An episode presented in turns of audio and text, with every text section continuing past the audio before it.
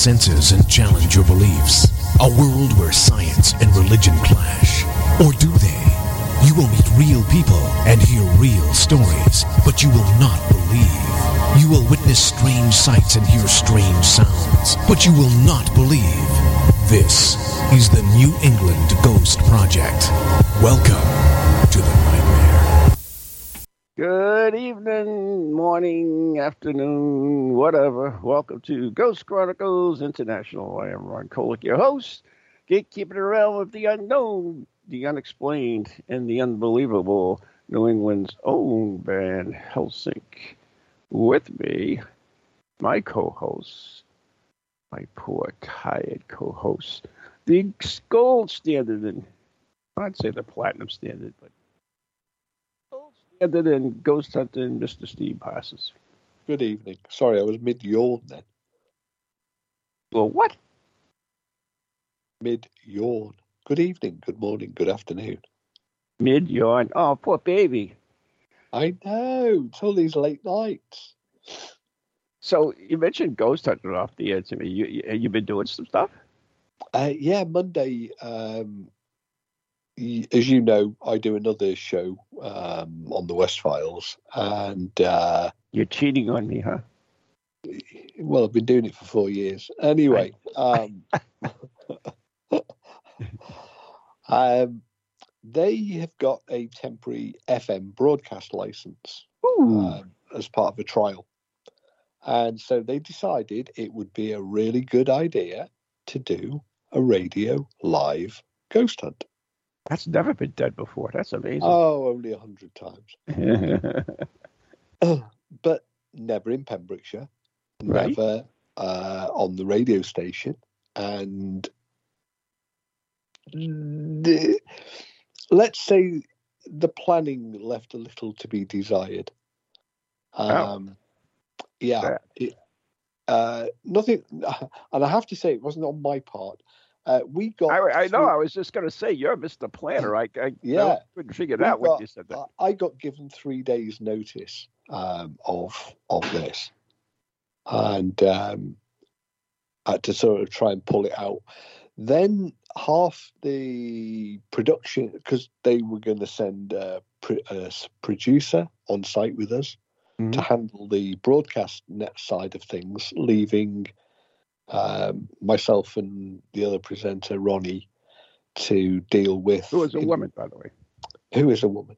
Yeah, okay. um, to deal with the ghost hunting side of it.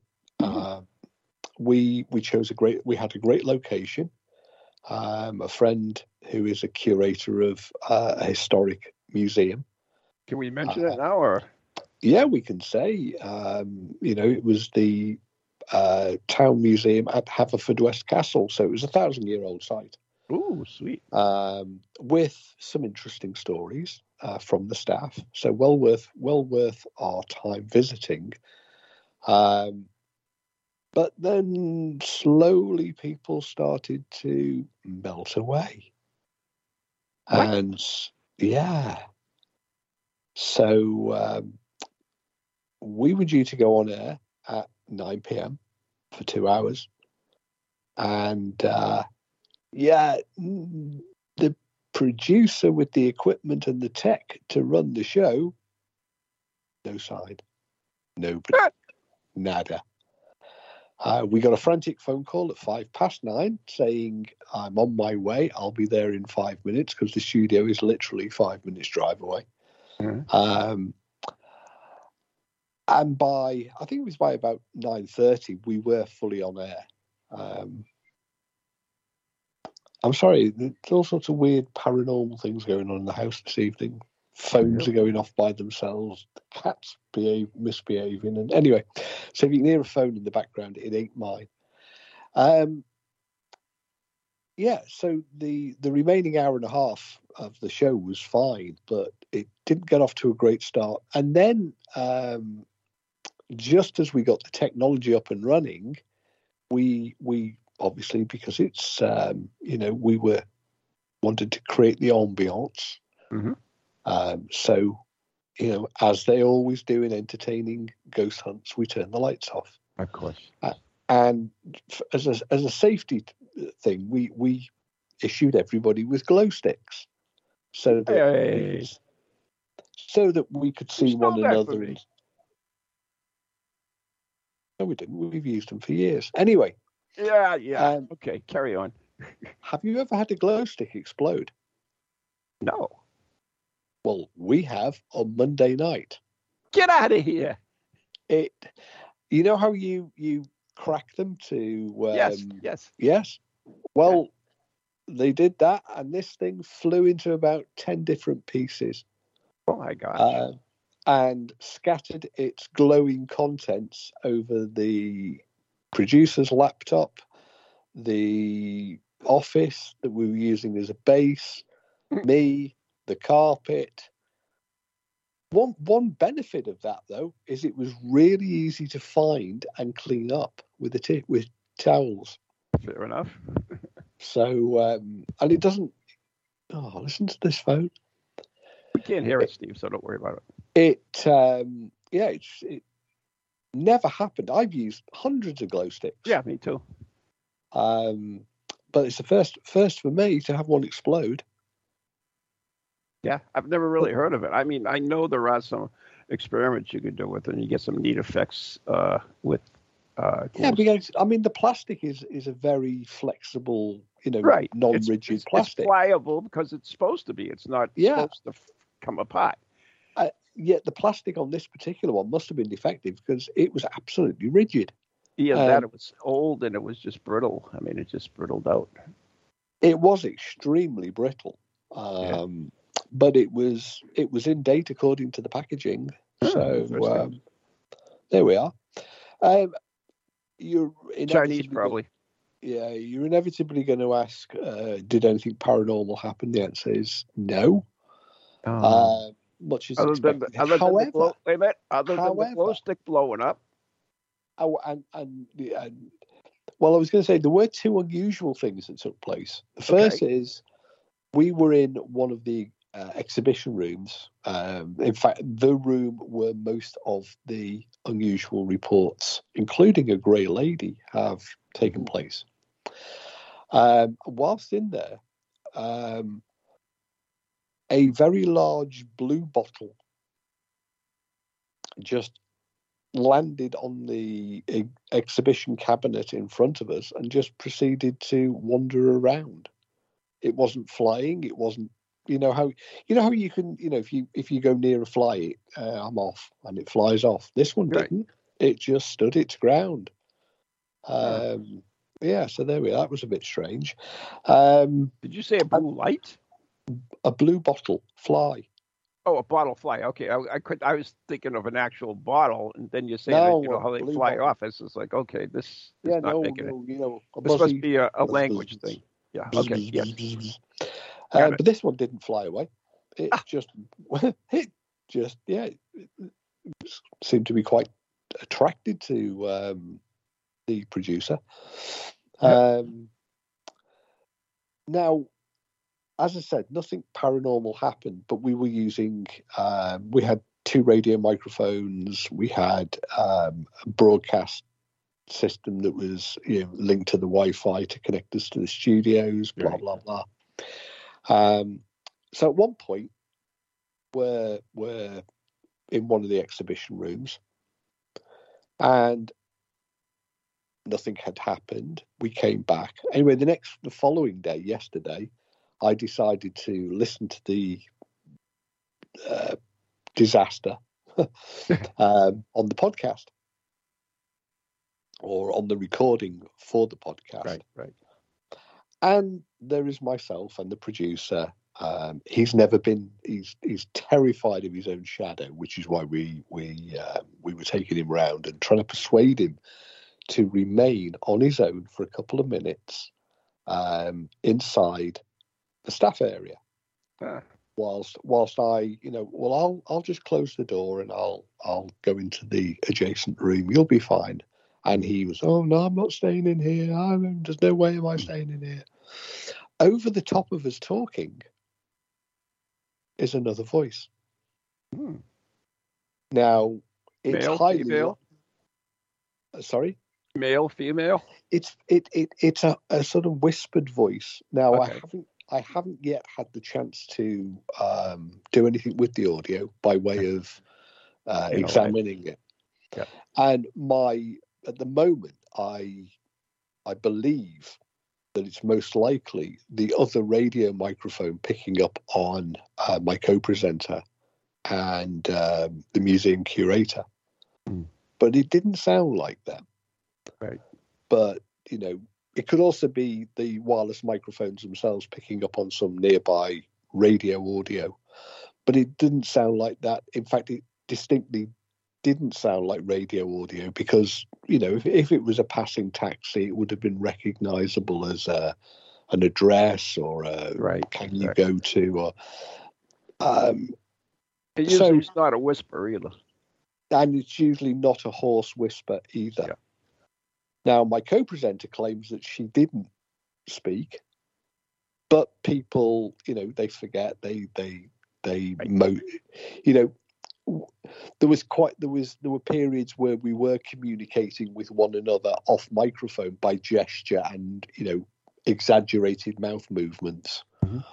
So it might just be that uh, it'll turn out to be something and nothing, but it was interesting that's the cool thing was- about it is, is and it was know, kind you, of fun. You know, yeah, we- you go through we it, you try to try to figure out what it is, you know, and and uh, yeah, Yeah, no, I mean, you know, it's if people want to listen to it, if they go to purewestradio.com and then scroll back through the podcasts uh, to Monday night, just gone, the 25th, um, have a listen to it.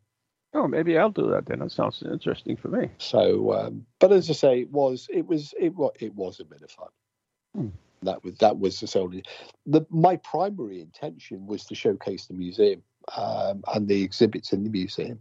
Right, because it is a uh, local station, so it, that makes It's sense. a local station. The museum is a is a fantastic local attraction, Mm. um, and the curator, you know, he he uh, is a, an acknowledged expert, uh, not just on local history, but he has his own PhD um, on Welsh Welsh history and um, geopolitical geopolitical history. So he he's um, you know, but the museum is often overlooked, as a lot of these small town museums are. You know, they they exist on volunteers and um, you know the occasional contribution in the bucket. So we wanted to give them a little bit of a plug and a showcase anyway. Oh, so very good. anyway, people can listen to it back and uh, Once again, give the address out again, Steve. Maybe we can put that up on our all- page. yeah, it's all one word: purewestradio.com. Pure, purewestradio.com. Okay, yeah, I'll put it up on the. I'll see if I can get the link and I'll put it up on our page too, so that people can, And then people can scroll to the podcast section, Yeah. wherever that might be. And find it. Yeah. All right, that's all. I'm- I have a. I do have a couple questions, and the first question is your, your co-host, Roddy. Uh, What is what are, is she a, believer in the paranormal? I mean, what what are her beliefs on on this? Uh, Uh, she's a complete um, agnostic, has no beliefs one way or another. In fact, is is probably on the skeptical side of of the um, page. Mhm. Uh, in fact, that's why that's why I, I uh, invited her to be my co-host. What had happened was Ronnie was uh, a content producer for for the radio station back four years ago when when the whole thing started off, and her jo- her role was to find interesting guests for all of the radio shows. And um, the West Files, you know, I said to her, right, I need, uh, you know, paranormal people and you know the the, the bizarre, the strange, um, anybody with wacky hobbies or strange collections, uh, you know, send them to me. And after, after a couple of months um, of toing and froing via email, she said, "What? You know, I've never met you because you know you come in at night after everybody's gone, and you know you we we self produce." Um, so I said, "Well, I you know I usually get there an hour or so before. If you want to have a pop in and say hi, have a cup of tea." So she did, and I said, uh, "I've got to go down and set up studios and." I've never seen the studio. She said, What, you've been here for all this time and you've never. Well, do you want to have a, you know, you can sit in while I do the show if you want to. I'd love to do that. So she sat in and I was talking to the guest and during the the breaks with the guests when we were playing some music, um, Ronnie would ask her own questions, you know, um, clarifying stuff that we talked about. And I realized actually she was asking the sort of questions I would never dream of asking because you and I, you know, we inhabit this world of the paranormal and we we know who Harry Price is and we know what EVP is and we know what you know as as indeed you know we you know our guests normally do. Um, but Ronnie was asking the sort of questions that it occurred to me people at home who had never been exposed to anything to do with the paranormal, and you know there are only about twelve thousand paranormalists active in the UK in teams or what have you. Um, after the show, I said, um, "Would you, you know, would you consider um, co-hosting with me because I think you're asking questions that you know reflect the viewers, the listeners, and the rest is history. Hmm, pretty cool. Um, we, you know, we we've got our own dynamic. It's not dissimilar to to that you and I have. You know, there's it's a chat show predominantly. Um, mm-hmm. Our motto is "What could possibly go wrong." Yeah. so right and, uh, and and over and over and over we um, we demonstrate that. And of course, you know things have gone horrendously wrong because it was a new station. Mm-hmm. Things like um, all of the first year's podcasts have vanished, disappeared. Yeah. Um, yeah, so we lost all them.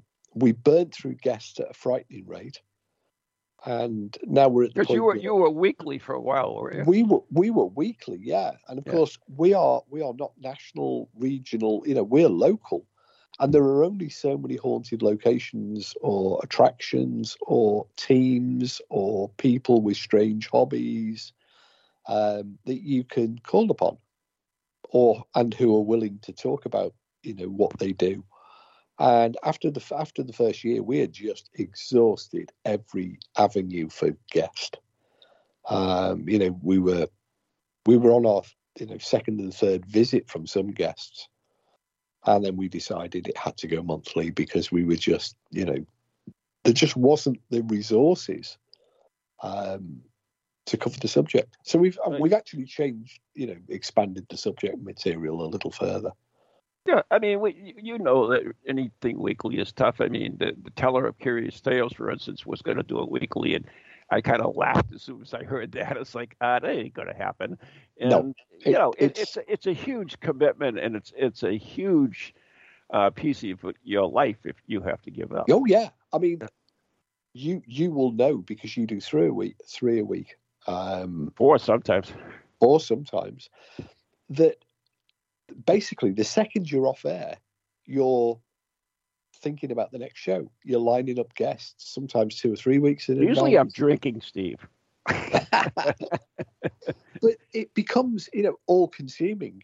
Right. You stop you stop doing the things that you enjoy doing, you know, because oh, I've got to get guests, I've got to do this, I've got to do that, mm-hmm. I can't do this, and I can't do that because I've got to do this, that, and it ends up taking over everything you do. Right. I mean, that's why it, in the Ghost Chronicles Radio is why I have the, the, the different ones is, you know, like you and I are, are primarily a, a talk radio. We, we discuss things. Uh, Ann and I are, are primarily uh, guest driven, although we do do other stuff as well. And then the, the morning show is just like totally chaos. I mean, it's just whatever we want to do, we do. And then, of course, you go to the affection connection, and it's like, all right, I don't know how we got here, but it sounds like it's because it's totally different. That what makes it fun, anyway. But yeah, yeah um, it, we, have explored other avenues of shows, genres of shows as well. Ronnie actually has her own show. Oh, uh, well, it's it's a spin off of an idea that we both had, um, but the scheduling meant that she decided, or we decided, it was better that she does it on, uh, on her own, and it suits her better than than me. It's called um, the it's the Rant Show, and basically it deals with local political, social, you know, things that people just want to phone up and rant about. Yeah, that's, um, you know what? That's, that's old time uh, radio. The old yeah. WCCM. That's what they used to do, and people that's right. call yeah. in. And, you know, we don't have our bins emptied, and yeah. th- this doesn't happen. And where's the budget gone for the roads? And mm-hmm. and and that really suits Ronnie. Whereas I I'm a bit, you know, I'm not quite as patient. Um, we did one together, which was spectacularly um, entertaining which was um, I think a rant about fireworks.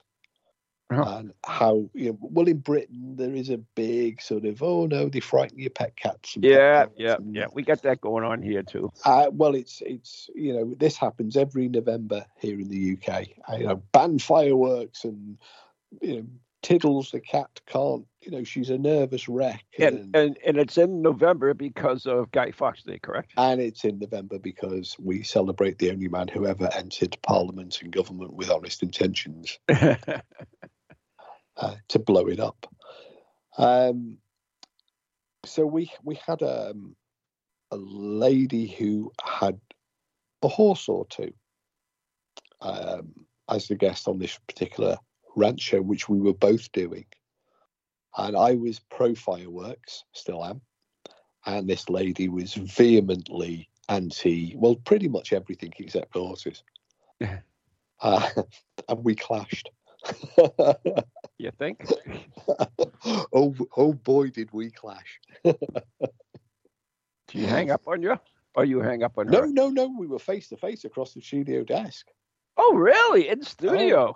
Yeah, we had this guest in the studio across the desk, and she she um she didn't like fireworks or really? or anything else, you know, cars, people, um, no, just horses, really. Yeah, it's probably an alien or one of those yeah. lizard people. Well, I play I I I played a video clip of some horses in a field um, in North Wales, which I have, and they're right next to an RAF base. Mm. And uh, this horse is, you know, standing in the field munching grass. Um, and an RAF jet fighter goes over its head at about 50 feet, mm. landing. And the horse doesn't doesn't do a damn thing. Doesn't mm. look up, doesn't stop munching its grass, doesn't throw, you know, rear Probably death from the noise. No, I mean we live we ne- we also live near a, a live uh, a tank live fire range, mm-hmm. and you know all the all the fields surrounding this overlooking the the live fire, and these are you know these are Challenger tanks. These are the same as the American Abrams battle tank, 120 millimeter guns. You can hear them from 10 miles away.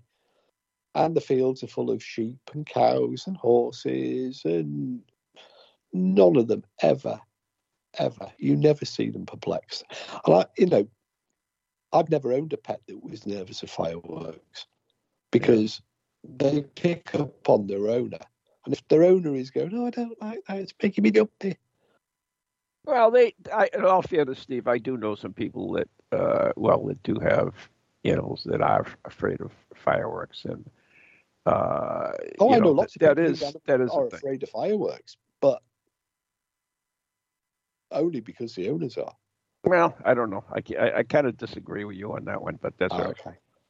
Because I, I know, like I said, I know some people intimately that uh, do have. Anyway, fireworks were always here before animals. Yeah, exactly. There you go. And and you know these people they they walk their horses on the roads, and we have to slow down, and we don't drive around their fields, and they leave. You know, have you seen the size of a horse turd on the road? Yeah, it's a big ass. Who cleans they, up? Yeah, and nobody sweeps up after them. All right. So uh, we we, are running down the time. Yes, you are ranting. Uh, but I I actually had something, but I, I don't want to bring it up now. But uh, I'll well, I could rant some more. I know you could, but uh, you know I, I do want to mention that uh, we want to thank uh, our new latest members of Patreon, which is uh, I, I can't get her whole name. It's only comes in as half a name, so it's it's I think it's Christine Moore. Anyway, she's the newest Patreon member, and uh, John Adamson, of course, one of the most faithful listeners of the show. Uh, is also uh, the latest Patreon members, and you too can because we've got new stuff up there uh, that are available only to our Patreon uh, subscribers. Ghost Chronicles Radio on Patreon. There's like 30 videos, and including uh, a couple I posted this week. One on the uh, uh, corpse plant, and the other one is on the chess playing ghosts. So yeah, you can catch those if you are a Patreon member. Otherwise, quick question. Quick question. Yeah.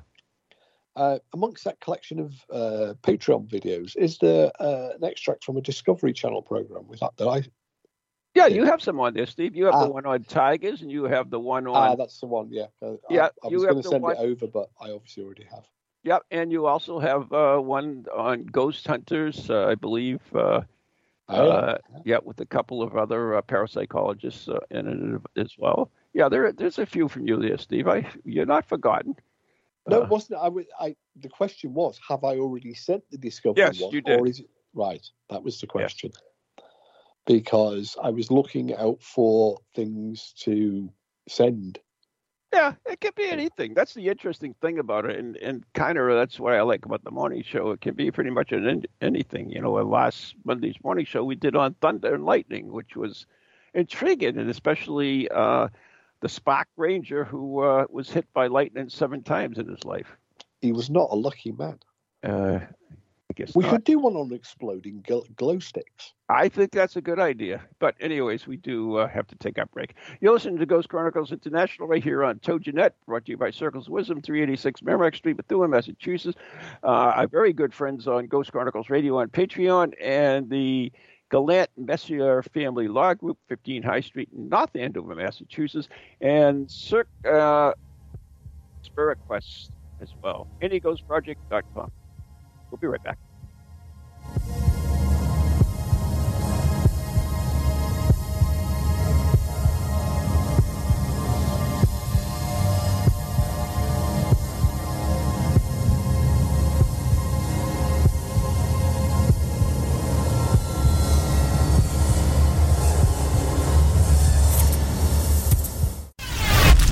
Welcome to TogiNet, radio with a cutting edge. Do you have a paranormal event, book, or something else you want people to know about? Then why not advertise it on Ghost Chronicles Radio? With over 150,000 downloads a month, get your message out to an audience that's interested in the subject. We have a plan at a cost that fits your needs. For more information, contact Ron Kolek at neghostproject at comcast.net or call 978 455 6678.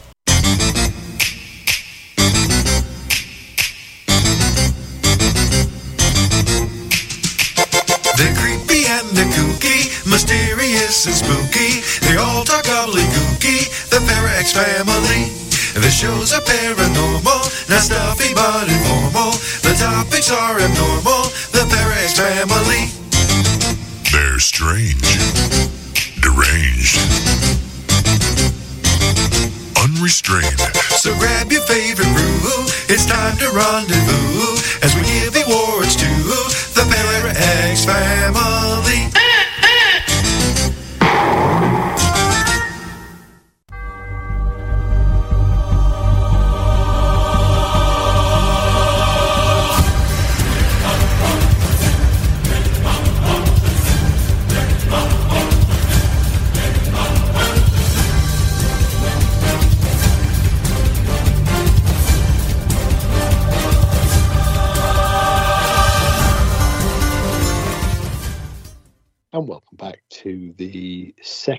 quarter of tonight's two hour Ghost Chronicles extravaganza.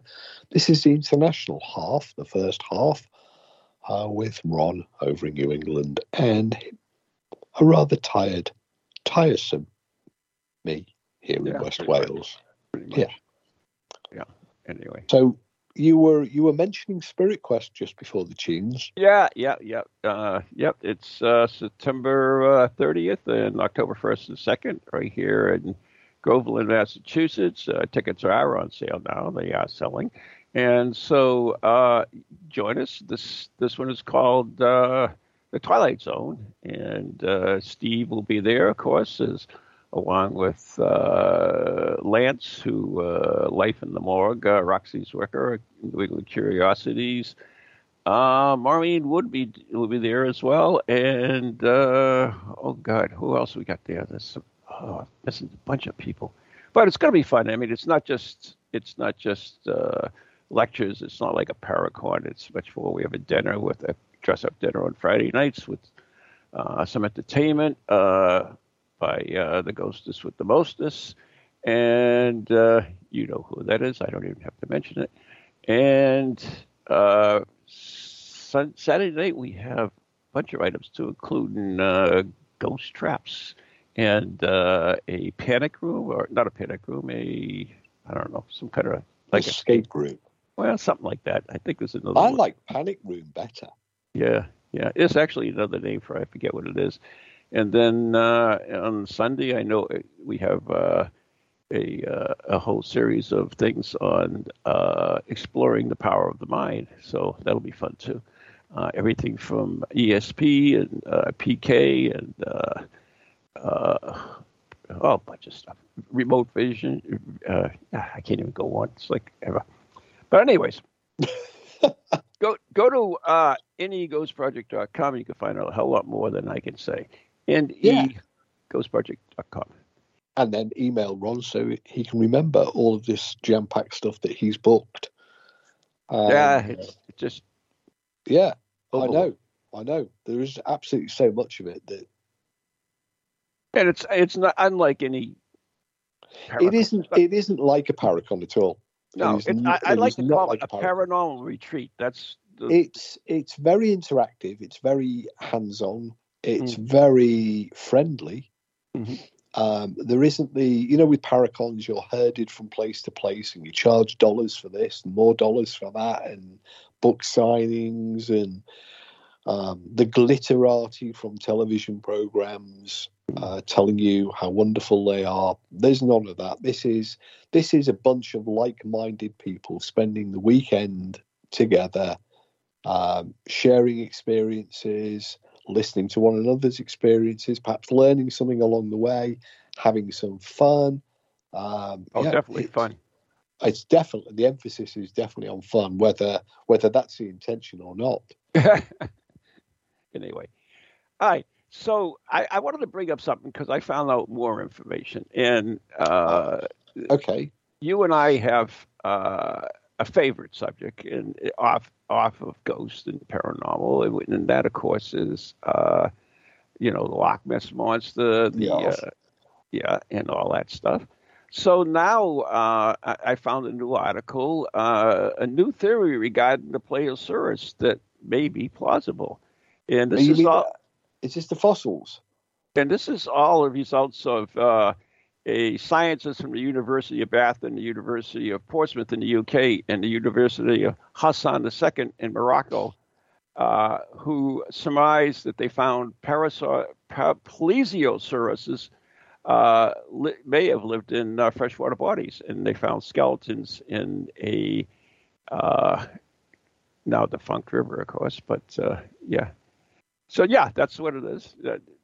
I mean, that's that's kind of cool stuff, isn't it? I mean, that's definitely interesting. Um, well, for those who subscribe to the idea that uh, Nessiesaurus was a plesiosaur, yeah, um, then I, I, I, think this is now you know I'm I, I'm a big fan of Nessie and mm-hmm. Nessie hunting, but on this occasion I think this is this is stretching the elastic of credibility um, because uh, these fossils, as I as I re- recall, were found in the Sahara, um, and in association with, you know, a long way from the ocean, um, and in association with potential freshwater sites. Right. However, however, an ancient yeah, riverbed. Yeah. Yeah. However, uh, if I remember my geology correctly, and I'm fairly certain on that that this is correct, that the whole of the Sahara was once underwater, under an ocean, at the time of the plesiosaurs. Um, and another geologist. Well, and- probably the whole planet was underwater. well, no, I mean a, geolo- a, a leading geologist also pointed this out. Um, So you know, I was fairly sure it wasn't just my ailing memory um, that the whole of the Sahara was in fact under a you know an ocean at the time.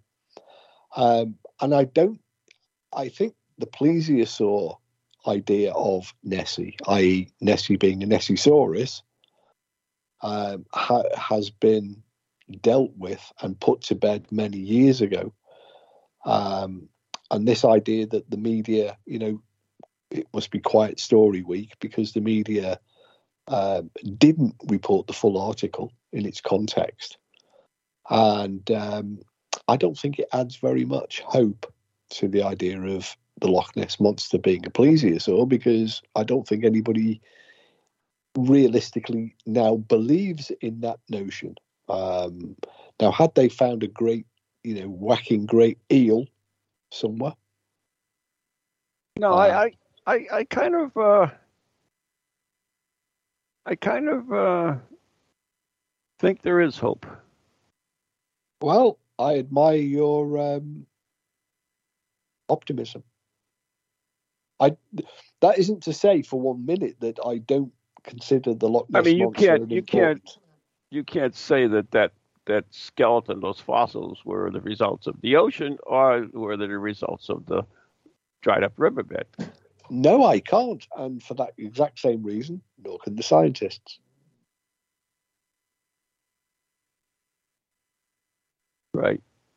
So, So- but I mean, it comes out that was a plesiosaur. Now, I don't think since the days of Sir Peter Scott, when he came up with the Nessiteras rhombopteryx, I think Nessie, anyway, Nessiesaurus, uh, that Nessie was a plesiosaur um, notion. And he did the famous oil painting and gave it the name, um, which turned out to be an anagram of was it Nessie as a hoax? Anyway, um, I don't think any Nessie enthusiast that I'm aware of still subscribes to the idea of Nessie being a Nessiesaurus, a plesiosaur, or a dinosaur trapped in the lake by retreating glaciers, or or any of those sort of ideas of it lives in you know caves and swims in from the sea and blah blah blah. Um, notwithstanding the, the simple fact that if Loch Ness was connected to the sea by um, underwater caves, it wouldn't have very much water in it because it's considerably higher than the ocean. Mm-hmm. So that isn't to But take anything away from Do Nessie. you, do you, wait, that being said, is do you know where, where Loch Ness was during the age of the Plesiosaurus? Yes, they do. Um, I'm talking about you, not they. Well, You. I don't because I wasn't there. Um, but geologists do because they've looked at the rocks surrounding it and Right. looked at, and they've said with a high degree of certainty that actually that part of Scotland was joined to um, Canada um, on your side of the Atlantic. yeah. So Um, and you know the we're talking about are- continental drift. If, if people don't know, yeah, we've drifted about. apart since then. Yeah. Um, and you know, we got further apart in 1776. But the the uh, rocks that formed the north of Britain, particularly um, that region of Scotland that contains Loch Ness, are geologically identical to the rocks that form the eastern seaboard of Canada, uh, just a ways up from you in New England. So there's there's another theory, and I, I'm not sure if you're aware of What, this. the Nessie's Canadian. Yes, yes, right. Because he speaks funny. Uh, no, is that Nessie is actually a giant frog? Are you aware of that theory? I'm not. That's a, that's an absolutely new one on me. An elephant, yeah. A whale's penis. Okay. um, uh, all manner to of other. According to uh, dinosaur expert Tyler Greenfield, uh, he has unearthed the 2005 picture of a creature lying at the bottom of the Scottish lake, said to be home of the legendary creature. Right. All right, so I have to wait until this little video slows through its garbage. Uh, the creature snapped uh, 325 feet below the surface of the water, uh, far deeper than the uh, any other toad could or frog could. So That's that, very, very deep for an air, for an air breathing fro fro. Yeah, 300 exactly, yeah. It's so it's uh, a living toad, 325 feet deep at the bottom of Loch Ness, uh, according to Well, uh, not at the bottom because Loch Ness is 900 feet deep. Yeah, well, this particular area was. Yeah. I'm sure it's not 925 feet all No, the way. no, no, no, no, it's not. Uh, so I've paddled in it. I'm sure you have, and I am quite envious of you. Which I should have been born British, by the way. I just was thinking about that. We thank we thank Her Majesty every every day that you earned. Mm. There's uh, uh, also uh, other opinions that it may be a giant salamander as well. So I don't know. Anyway, Yeah, I mean, down the years we've had Nessie as a a ghost dinosaur. I like that one. Ghost dinosaur. Uh, Nessie cover, as cover so much with that one. Nessie as a demonic creature, Nessie as a whale's penis, Nessie as a.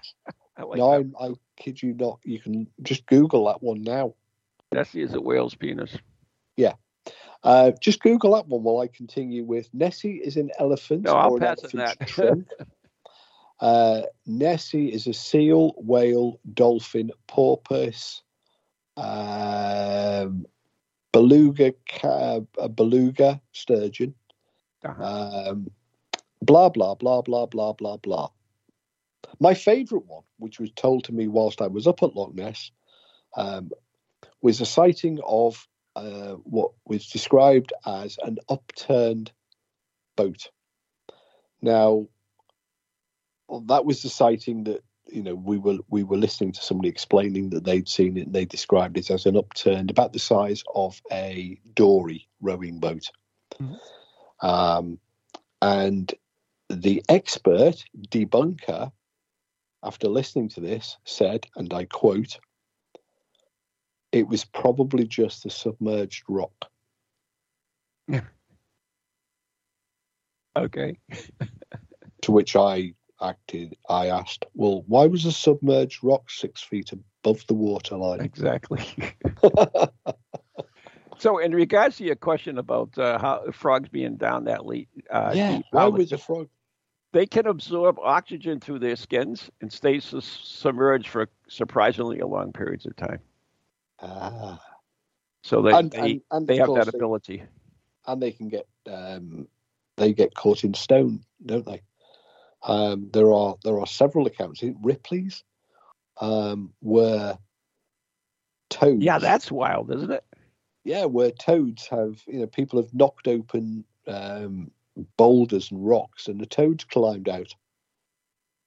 Yeah, that is wild. I I, I just Apparently, if you believe the stories. well, I mean, you you see um uh the pictures of Well, you see it. You see a still picture of a fr- of a toad, sort of in a rock or on a rock or near a rock or covered in rock dust. Don't covered in actually rock. Well, you know, there's loads of these crazy fossils, aren't there? There's, uh, I'm sure you've seen some of them as well. Um, there's the f- the fossilized hammer found in three million year old coal mine. Yes, I was Um, just going to uh, bring that up because I have the information on that right in front of me because I did that on uh, the Curious World that I did, and that is uh, let me get that baby up here. Uh, I have the whole the story of Swiss, this. the Swiss watch found um, in a ancient Chinese grave. Mhm. They're all in China. The nail, or is it a screw that's um, threaded through a rock in um, somewhere in the North America? Yeah. found in an old, you know, uh, deep underground in a mine. Yep. The uh, uh, oh, good. Did I just move that? Yes, I did. Shoot, how did I should never do that. I don't believe it. Ah, the joys of live radio. At least you don't Yeah. have to deal with an exploding glow. stick. Anyways, it was called the London Hammer, found in London, Texas in 1936. Max Hahn and his wife, uh, while they were out walking. The hammer is also known as the London artifact.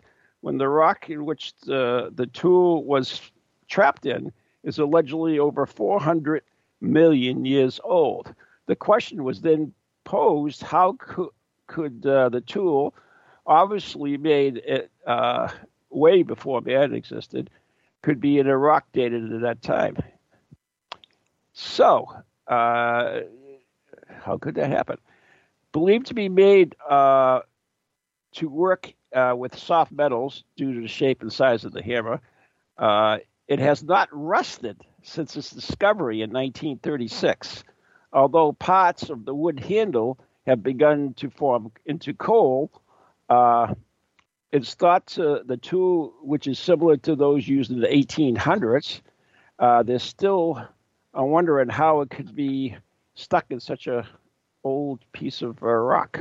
One belief is that, and this is the uh, explanation for it, by the way.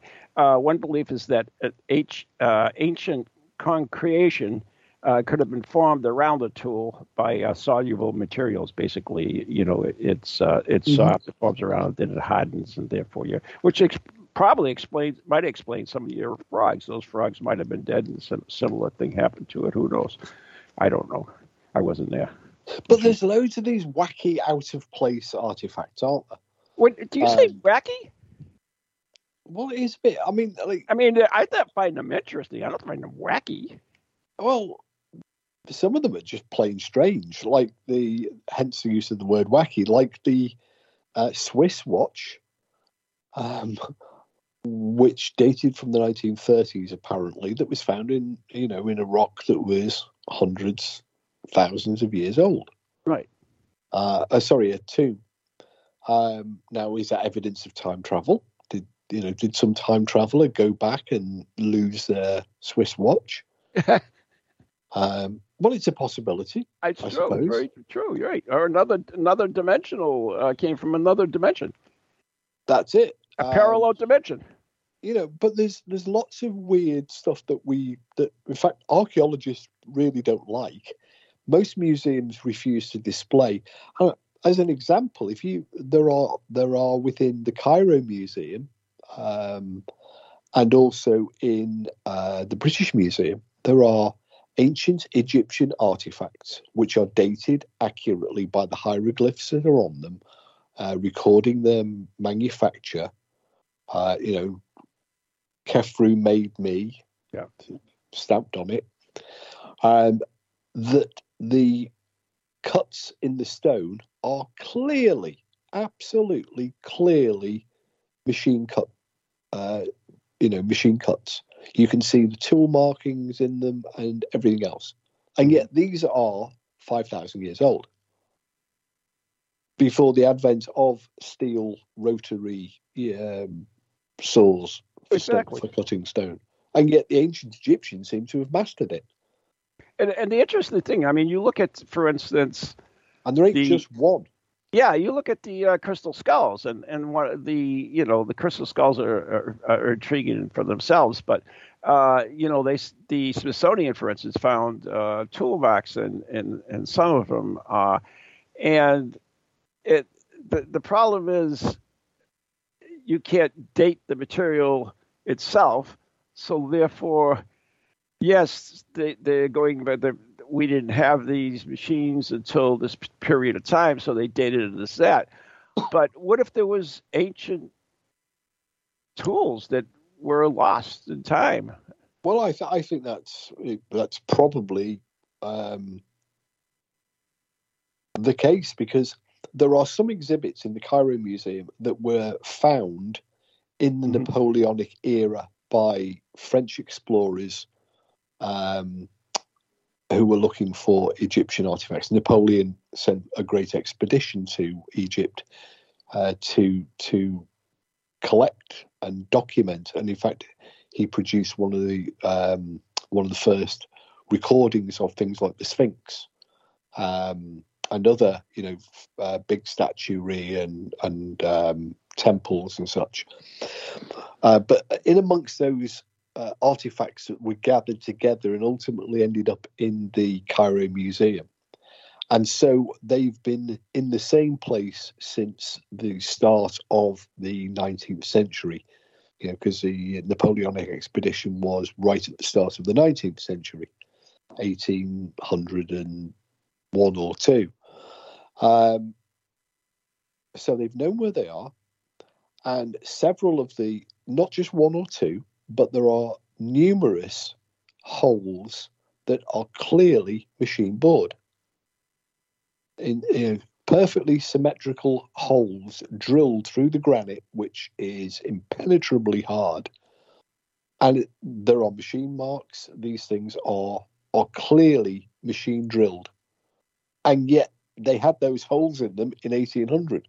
So clearly, a tool of some sort existed and archaeologists say, oh well, they, they, they got a stick and they, they dipped it in sand and then they rubbed it back and forth, and they they bored these holes that way. Um, but they've never been able to replicate it by doing that because that's beneath archaeologists to do that. Mm-hmm. So you know there are these weird, out of place artifacts, and there are many of them in museums, but museums don't display them they don't acknowledge them and they you know they come up with these ideas about how they were produced that don't make any sense at all. In fact the ideas sound even crazier than i know i know that's the thing. You know i mean and we we take it for granted that we can't do certain things you know uh, and and we have you know items like uh, uh, what's that one I was just uh, thinking about? Uh, deliverable, Livermore Livermore uh, light bulb, which is in uh, yeah, still burning. Still burning. California. Yeah. It's been burning since 1901. Yeah, there's a there's a an iron um, pillar mm-hmm. uh, in India that's mm-hmm. open, been open and exposed to the elements for hundreds and hundreds of years, and yet resolutely refuses to rust. Yep. There's, there's the Babylon the, battery. Yeah, there's another one. There's the uh, Beverly clock. And the Beverly clock, we know how it was made. It was, I mean, who made it? It was a mechanical weight-driven clock, similar to a grandfather clock, uh, that hasn't needed winding since 1864. It was built by Arthur Beverly in 18. Uh, Arthur Beverly, a Scottish-born clockmaker, mathematician, and astronomer, who emigrated to New Zealand in 1857. He built the famous clocks for the New Zealand exhibit in 1865. It was first wound in 1864. So, I mean, we are capable of doing amazing things. Oh, I, mean, it's disingenuous to suggest that you know man didn't build the pyramids or, or these big you know megaliths because obviously we did, and those people are are the same as we are. They have the same level of intelligence and ability to figure stuff out.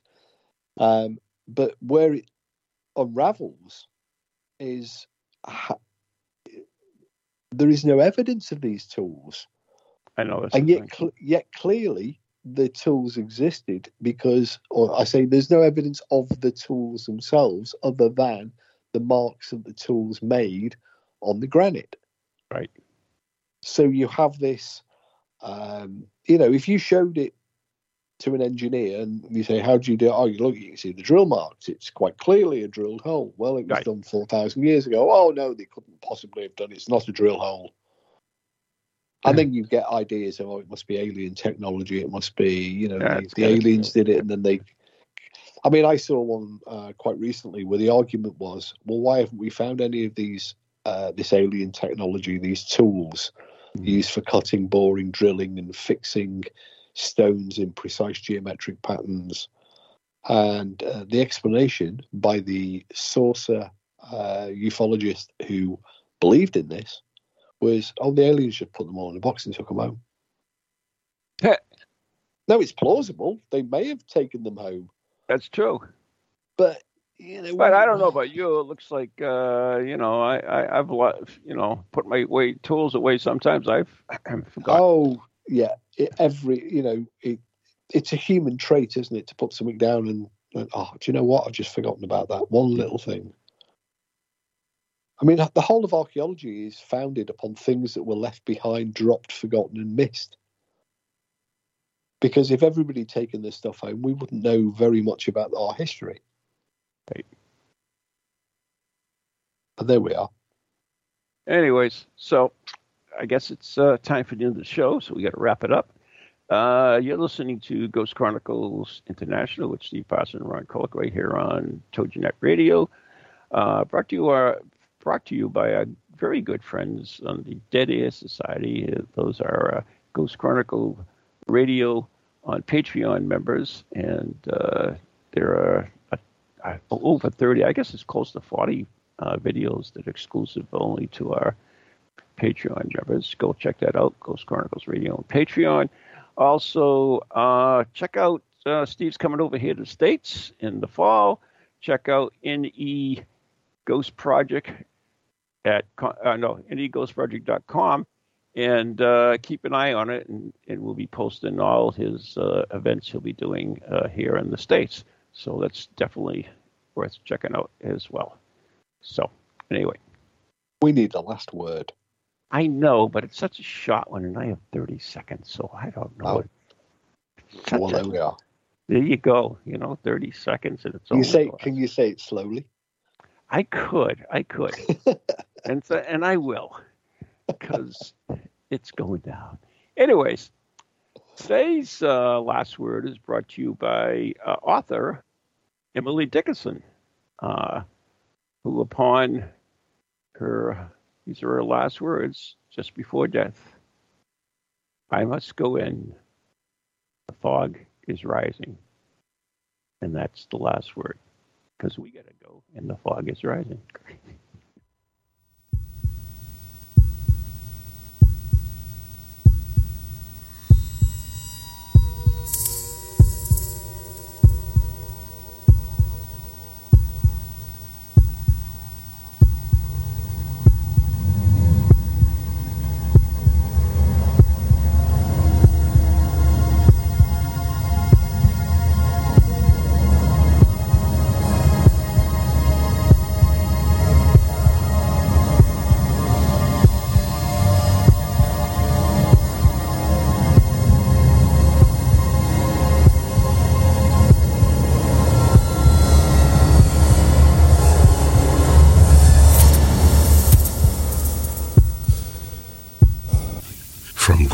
to ghosties, long leggedy beasties, and things that go bump in the night.